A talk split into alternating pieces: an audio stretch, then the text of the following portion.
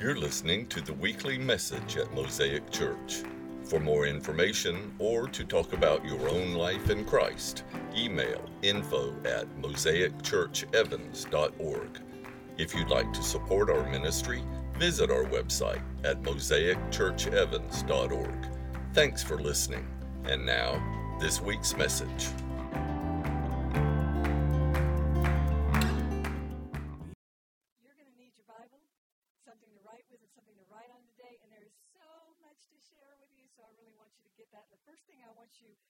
Write down, we're going to be in Acts chapter 4, so you can find it. And then I want you to write this question at the top of your notes page.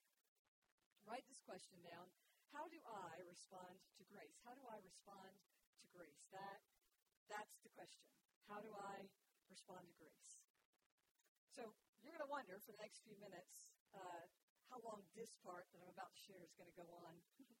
and you'll be wondering, when are we going to get to the message? And the answer is, friends, all of this today is the message, all of it. So I want to thank you now for trusting this part and staying with me because I believe there's a word for all of us in here. Um, because it's a strange thing, isn't it? As soon as a pastor brings up money, everybody, ooh, that's not good. Um, there's a suspicion that gets stirred up when people talk about money and numbers in church. I believe that's because it, it pricks at our trust issues. Uh, probably because a lot of us are afraid of money. We are anxious about our own financial state or ambitious about our future, or some of us are just obsessed with it. Uh, we use it to medicate our hungers or to stoke our egos. So, no wonder we don't like talking about it in places where we are uh, not good at giving it. But let me assure you of this. Contrary to pretty much what everyone who goes to church tells you, it is not wrong to talk about money in church. Most of us genuinely want to know what is expected of us, and not just from the church, but from God. Especially now when all our traditional ways of doing things have been turned upside down. What does God want from me? I think that's a big question for most of us because most of us are genuinely starving for compelling reasons to follow Jesus more, more closely. And Jesus talked about very practical things like money. In fact, you know, Jesus talked more about, uh, he talked more about money than he did about heaven and hell and prayer combined. And if you're wondering why, I think the answer is kind of obvious. This is such a, there's just a deep and rich connection between our stuff and our soul. So I love talking about it as a discipleship issue, as a spiritual discipline, because I have a genuine desire to, see Jesus holify every single nook and cranny of your life. So because we're not all in the house these days, I want to spend a little of this message this morning talking about uh, where we are as a church. We've hit a couple of milestones that I want to acknowledge. First, I want to thank Jacques and Leslie Pye for leading us so beautifully through what is undeniably the most difficult season in our church's life, of any church's life.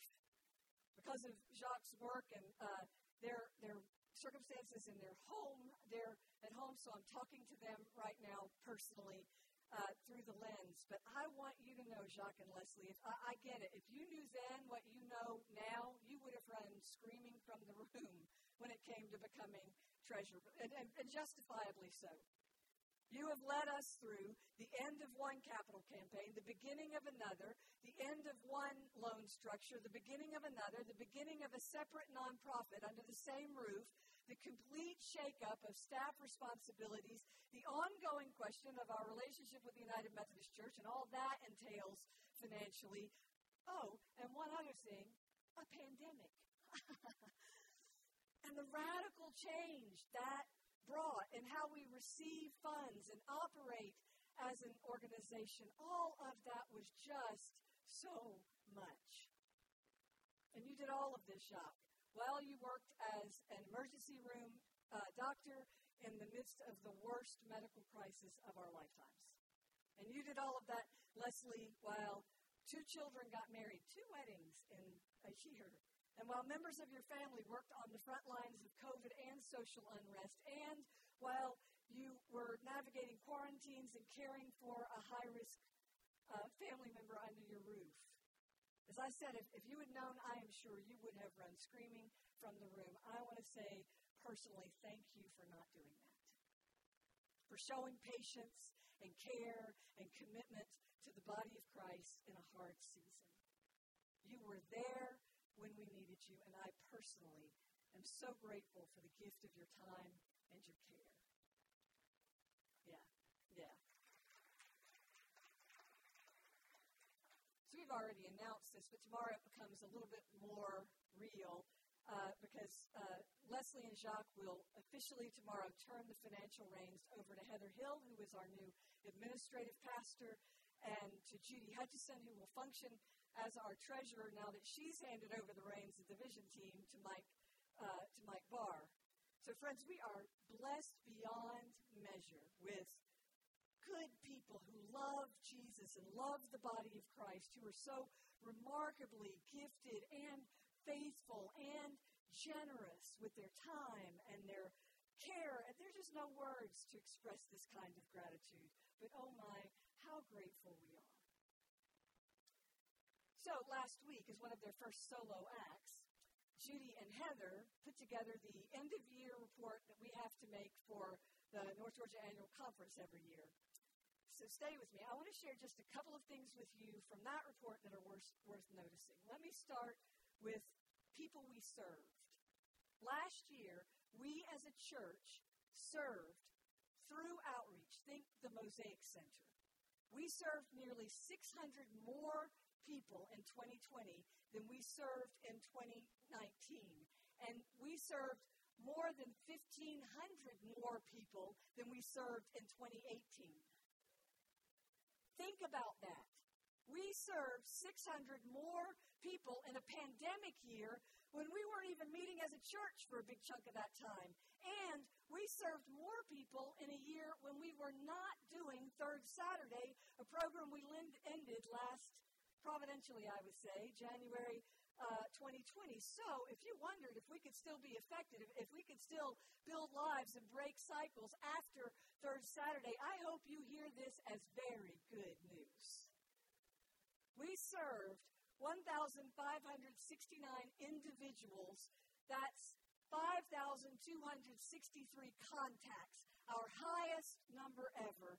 And many of those contacts represent hours and hours of personal interaction through GED tutoring, Women of Worth, exceptional circles, counseling at Maxwell House, prayers through the pantry, free Tuesdays, hours and hours and hours of friendship and prayer and love. That is good news. Here's the challenge we touched all those lives with just 59 volunteers, less than half the number of people who uh, volunteered in 2019. And we get it that for most of the year, there simply wasn't a way for a lot of volunteers to safely gather and serve. But but as the virus recedes and the doors reopen, our challenge will be to recover our one thing commitments and our one thing heart so that every person connected to this missional community is meaningfully engaged in the joy of serving Christ in community. We have this moment, friends to really dig in and refresh who we are, to flex our missional muscle. I don't want to lose the moment. Let me give you another number, okay? Last year, we discovered a whole new way of worshiping. on this date last year, online worship wasn't even on our radar. And yet, two months from this point last year, we would be completely online. Now, when you have to build a plane while you're flying it, you understandably lose some of the confidence of the passengers who are on board that plane. We get that. And we did see online numbers ebb and flow a little last year while we were figuring things out. But we ended the year, the last few months, with a, actually a remarkable amount of stability in our online audience. Our online worship average last year, or just online, just online, was 194. That does not include the 50 to 70 people who showed up here every Sunday after June. So, what I'm saying is that last year we had our highest worship attendance ever. so, as our first major one thing initiative, and it's your one thing gifts that made our online worship even possible, that was a hidden, hidden blessing of COVID. It was a hidden blessing that we actually had what it takes to actually extend our reach. Way to go. And of course, we're still building the plane, uh, the online plane, learning more every day about how it all works and what our sweet spot is as a missional community because we get it. We're not uh, a rock star online worshiping community, we are a missional community.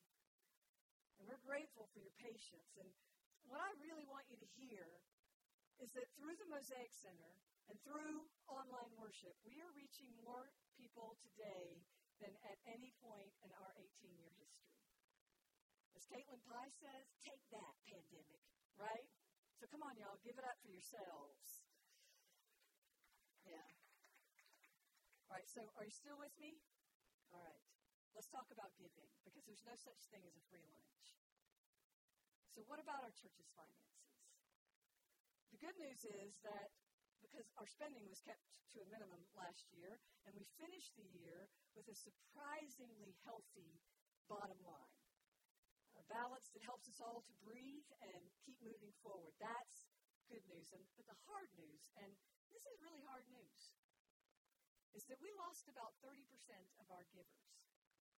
Not 30% of our income, but 30% of our givers. Now, I want to say with a lot of understanding that if your giving was impacted by your loss of income, there is nothing but grace to cover that. And I am so grateful to those of you who continue giving, who immediately switched to online giving and just kept right on going. You, you have sustained us. And I am so grateful, so humbled by your faithfulness. Because giving matters numbers do matter. So, with your offerings, never mind the other stuff, the other income we get, but just what you gave online and in person in a year when we have not had normal worship since March 15th, what you gave was 4% less than the year before. Just 4% less. That is good news. The giving of 30% fewer people was down by only 4% in 2019. That to me is a kind of loaves and fishes miracle. It's a testament to God's goodness that we have sustained our ministries and our salaries and even increased our impact. Thank you. Thank you. Ron Sider has done the math. He says if American Christians simply gave a tithe, the biblical tithe, rather than the current one quarter of a tithe, which is our average, there would be enough private Christian dollars to provide basic health care and education to the entire po- impoverished population of the world. And we would still have an extra 50 to 70, sorry, an extra 60 to 70 billion dollars left over for evangelism around the world. I am convinced, I want you to hear me, I am convinced that tithing to a missional organization and then serving that organization is the most strategic thing you can do to change the world. I believe this with my whole being.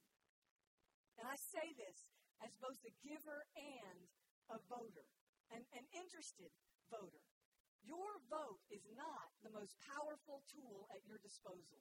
Your active connection in your local missional community is your most powerful tool against the darkness in this world. Because remember, the mission of Jesus begins in relationship. Giving is not, first of all, about missions or about efficiency or even about evangelism. Giving is rooted in relationship, in being with, not just for. You've already heard that that's what we've been about in a year that, that's been tough on everybody. So if your reason for giving is that you're just not here, I want to encourage you to rethink that. Your gifts matter. It's how we worship, and it's how we as a missional community participate in the transformation of the world. Which brings up, stay with me, one last number. I don't want to miss it. In 2020, you gave $35,538 to our mission partners. Yeah. Which means we did not step back from our mission partners in a year when it was pretty hard to be a nonprofit. We hung in there with our mission partners, our GIC mission partners, in prayer and support and in love. And friends, they did the same for us. I hope that inspires you as you consider how you will respond to grace in 2021. Because if you have survived this far, financially, emotionally, physically, you have received pure grace. if you think any of this had to do with you, think again. You have responded to pure grace.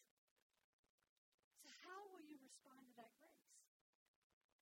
My hope is that people are ready to start thinking positively about life again. And so I hope you hear all of this as a hopeful message about the joy of living a generous life together because we've been holed up and thinking in survival terms for so long. Meanwhile, bills have been paid, meals have been on the table, and, and, and jobs most of us have kept our jobs. Even those of us who have lost our jobs can say we've been able to make it work. We can say with the writer of Acts that God's grace has been powerfully at work among us.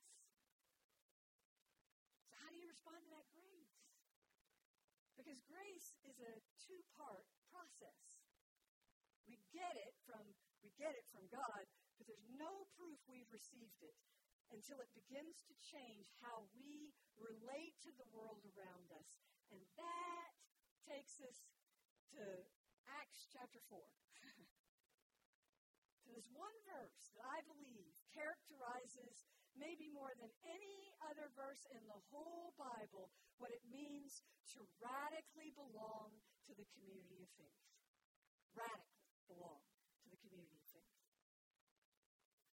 So the book of Acts weaves together all sorts of fundamental and, and, important themes. One of those themes has to do with the temple. That's a theme that begins way back in Exodus. Do you remember back in Exodus chapter 40, the Israelites had just pulled together all their resources and they built a tabernacle for the Lord. And when this tabernacle was all finished, the last verses of Exodus tell us a cloud covered the tabernacle, and the glory of the Lord filled the tabernacle. The cloud of the Lord hovered over the tabernacle during the day, and at, and at night, fire glowed inside the cloud. Don't forget that fire glowed in that cloud. So the whole family of Israel could see it. The point here is presence, the presence of God. The tabernacle was built to, to be a symbol of the presence of God, and that presence continued through all their journeys. So that pattern of presence repeats as we move through the story of God. Fast forward to Matthew chapter 3, where Jesus is being baptized by John in the Jordan River. And as he comes up out of the water, the story says he sees the, the Spirit of the Lord. It descends like a dove and settles on him. That is presence. That's the first time we get a hint that maybe God is not just filling buildings with his presence, but also filling people. Presence. Jesus became God's new covenant tabernacle. So, we can see this thread of, of, of, of presence running all the way through the scripture, through, through the tabernacle in Exodus and through the temple as it gets built and then disintegrates and gets built again uh, through the temple of the Old Testament in Jesus, as he receives the Holy Spirit in his baptism. And then we get to Acts chapter 2 when the disciples are filled with the Holy Spirit. Jesus pours out the Holy Spirit over all believers. And something like fire comes down over them. Remember from the from the temple in Exodus 40 or the tabernacle, fire comes down over them as they are filled, which means, follow me, that what God first did with the tabernacle and then with Jesus, he is now doing at Pentecost with all believers. In other words, when we take Jesus into ourselves, we become the tabernacle of God. So that the filling of the Holy Spirit is not, first of all, an individual emotional experience, but something given to the community to strengthen it and empower it for the work of the kingdom. Does that make sense? That's how we've been designed by God. We are designed for this. We're designed to follow Him, to worship Him in community. And then Paul, he picks up on the same idea and he takes it out to the first churches that are established and all throughout the regions where he travels. He says to the Corinthians, Don't you realize that all of you together are the temple of God and that the Spirit of God lives in you? God will destroy anyone who destroys this temple, for God's temple is holy, and you are that temple. You are that temple. Say that last line together. You are that temple. So the Christian life is not a me and Jesus thing, it's an us and Jesus thing. Wherever the church is being built, wherever the church is being built, we are that church. We are the temple. So, when, when Luke is writing the book of Acts in light of the outpouring of the Holy Spirit, Luke, is the, Luke wrote the Gospel of Luke, and then he also wrote the book of Acts. And when he's writing Acts in light of the outpouring of the Holy Spirit, he's eager for us to see what exactly this living temple looks like. And to me, nothing better defines the living temple of God than Acts chapter 4, verse 32. Verse 32 builds the temple on the foundation. It, this is why I think, because it builds it on the foundation of a self giving God, the self giving character of God. We who are made in the image of God. We are charged with reflecting this self giving character of God. So, it shows us the heart of God, who is a giver, and it demonstrates for us the character transformation that happens when a person is filled with the Holy Spirit. This one verse captures the difference between consumerism and Christianity. And I'm telling you, right now, in the life of the church, not just our church, but the church, we have this moment to capture the difference between consumerism and Christianity because so many people have been experiencing the body of Christ through a screen, the same screen where their commercials show up. But we are a missional community. That thought really begins in the verses leading up to verse 32. The believers are all praying together, just like they were at the day of Pentecost, Acts 2.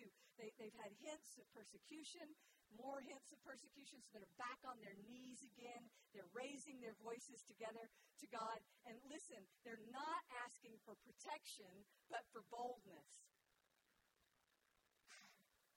It's like things have gotten really bad, so God, make us bold. Isn't that great? Asking God to give them power to heal and perform signs and wonders in the name of Jesus. And the story says, verse 31, after they prayed, the place where they were meeting was shaken, and they were all filled with the Holy Spirit and spoke the word of God boldly. And all the believers were one in heart and mind. No one claimed that any of their possessions, that's their unity no one claimed that any of their possessions was their own, but they shared everything they had. There was this incredible transforma- uh, transformation that happened in their lives, and they were filled with the Holy Spirit this time, and they really began to get it that everything, right down to the money I spend, to the property I own, all of it, all of it, I have to rethink. It is all kingdom property.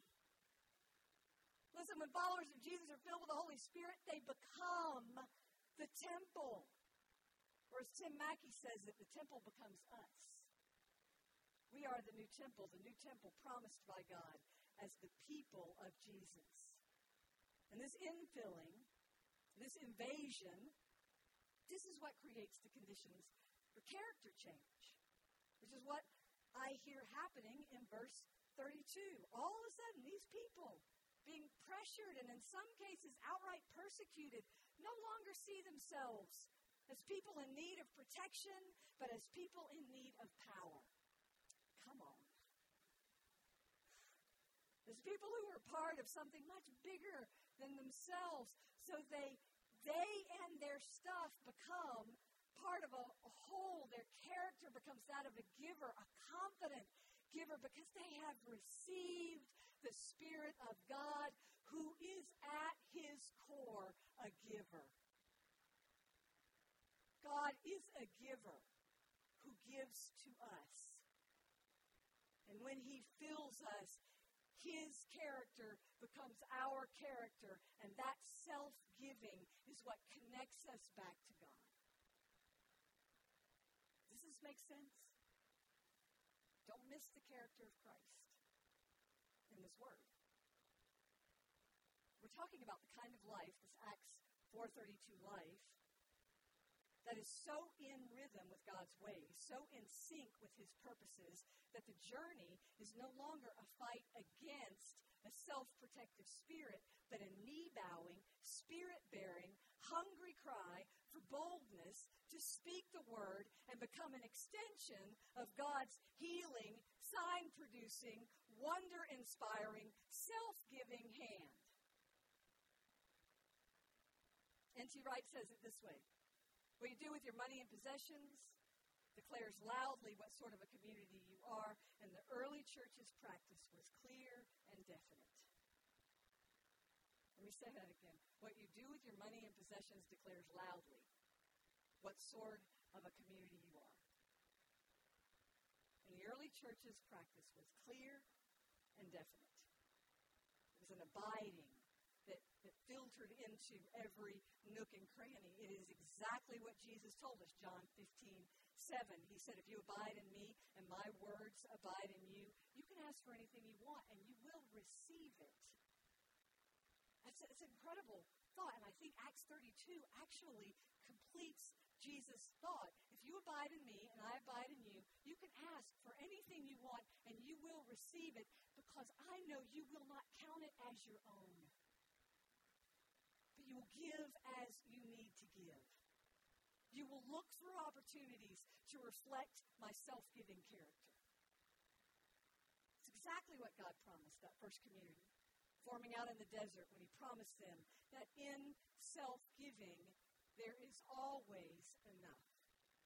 Acts chapter 4, verse 32 connects directly to uh, Deuteronomy 15 4.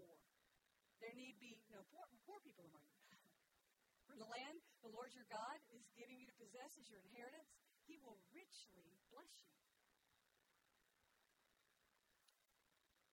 One of the most encouraging stories for me from last year came from one of our people who kind of waltzed her way through her own really challenging year by flexing her giving muscle. You don't often see it just like this, but she did this take that pandemic approach uh, to her financial life by delighting in the giving. I mean, she just became sort of obsessive about delighting in the giving. She got such delight. She told me last week when she got her giving statement. Most of you, I guess, if you've been giving, you, you got a giving statement from Mosaic last week for your tax purposes. And, and she realized when she looked at her statement that she'd given more than she thought she'd given. And she was so excited. She said, It makes me excited for what God's going to do this year. So I asked her, what would you tell someone who's trying to pull out of survival mode and get back to the joy of giving? And she wrote this. She said, Listen to the little tugs. Let me say that again so you can hear me. Listen to the little tugs God gives you. And even when you feel that fear, just do it anyway. When the pandemic hit and I was unsure of how much money I, that would be coming in, I just focused on God's abundance and had faith that if I kept my eyes and ears on Him, He would put people in my path to, to work with so I could continue to give generously throughout 2020. And he did. And because of that, I've doubled down for 2021. And I'm doing the work he has for me so he can continue to pour out blessings. Isn't that beautiful? And so here, friends, here is the punchline. We find it spelled out in Acts chapter 4 and lived out in our own time among one of our own people. So write this down. This is the punchline. The audacious claim of generosity is that out of giving comes great power. Out of giving comes great power. Grace is power. More will not give you more power, nor will more time or more resources or more control or more whatever you fill in the blank when it comes to giving, grace is power. And the story says, verse 33, with great what? Power. And they're just, he's coming straight out of, they didn't count anything as their own. And then he says, with great power. The apostles continue to testify to the resurrection of the Lord Jesus. And God's grace was so powerfully at work in them, excuse me, that there were no needy persons among them. From time to time, those who had owned land or houses sold them, bought the money from the sales, and put it at the disciples' feet, and it was distributed to anyone who had need. Isn't that beautiful? Isn't that beautiful? Even before the need is there, they were selling property, making sure there was plenty, making sure this could move forward, making sure that they reflected the self giving character of God. And I so want time to tell you about Joseph. Verse 36 the Levite who sold a field he owned so he could give more money away. That same Joseph would be called Barnabas by the other followers. Barnabas means son of encouragement. And Barnabas would go on to partner with Paul to evangelize much of the known world. And I so much want to tell you the story of Ananias that follows these verses, the first story in Acts chapter 5. No coincidence. Ananias, who forgot the story of Nadab and Abihu, those first priests in the temple of God, Aaron's sons, the very first priests who burned unholy fire, took a shortcut. We didn't really understand the power of holiness The consequence for them was death, literal death. And it was also for Ananias and Sapphira. God wants you to get it. This isn't just, we're not playing pretend. This could be your literal death. It's going to be one way or the other, actually, death. And the application from that story is that our forgetfulness to God's call to complete surrender and our hope that somehow we can keep on doing what we've done but get something different, that's a kind of death. When we surrender everything, that also is a kind of death. We have to let the old life go. But Dallas Willard says, even Jesus didn't get a resurrection without a death. The Acts 4.32 call is to total transformation. The Because, the because out of giving comes great power. Out of the character of God. Out of the image of God in me. That's where the power is. That's where the power is. Folks, Jesus wants your heart. He wants your heart. Because Jesus knows how you're made. You know that they have written about this? I mean, generosity is sewn into our DNA. Studies say that people who are generous are healthier, happier, stronger in every possible way. Even other religions tell us this. We are made with the self giving character of God sewn into us. And you know, you know underneath where nobody's looking what your motives are. You know your pressure points. You know your points of pride and fear. You know your weakness. You know what the lines are for you. And you know, if you're honest with yourself and take time to look at it, where the separation is between where you are and where you want to be. What I want to say to you is, with, as with any message about the gospel of Jesus Christ, it's always the same point. Jesus wants your heart. So we come back to the question that we had in the beginning. I want to just ask you to bow your head, close your eyes. How do I respond to grace? Ah. I forgot for a minute, Jesus. It has not been my great ingenuity or my uh, my ability to hole up in quarantine better than everybody else, or my ability to save money for hard times. That's I'm not here. I'm not here now because of anything I have done. I have received grace. I have received grace. How am I going to respond to grace? How am I going to respond? Thanks for taking the time to listen to our message. If you live in the area and are looking for a church home, we'd love to see you. Visit us or check out our website at mosaicchurchevans.org for more information. May God bless your day.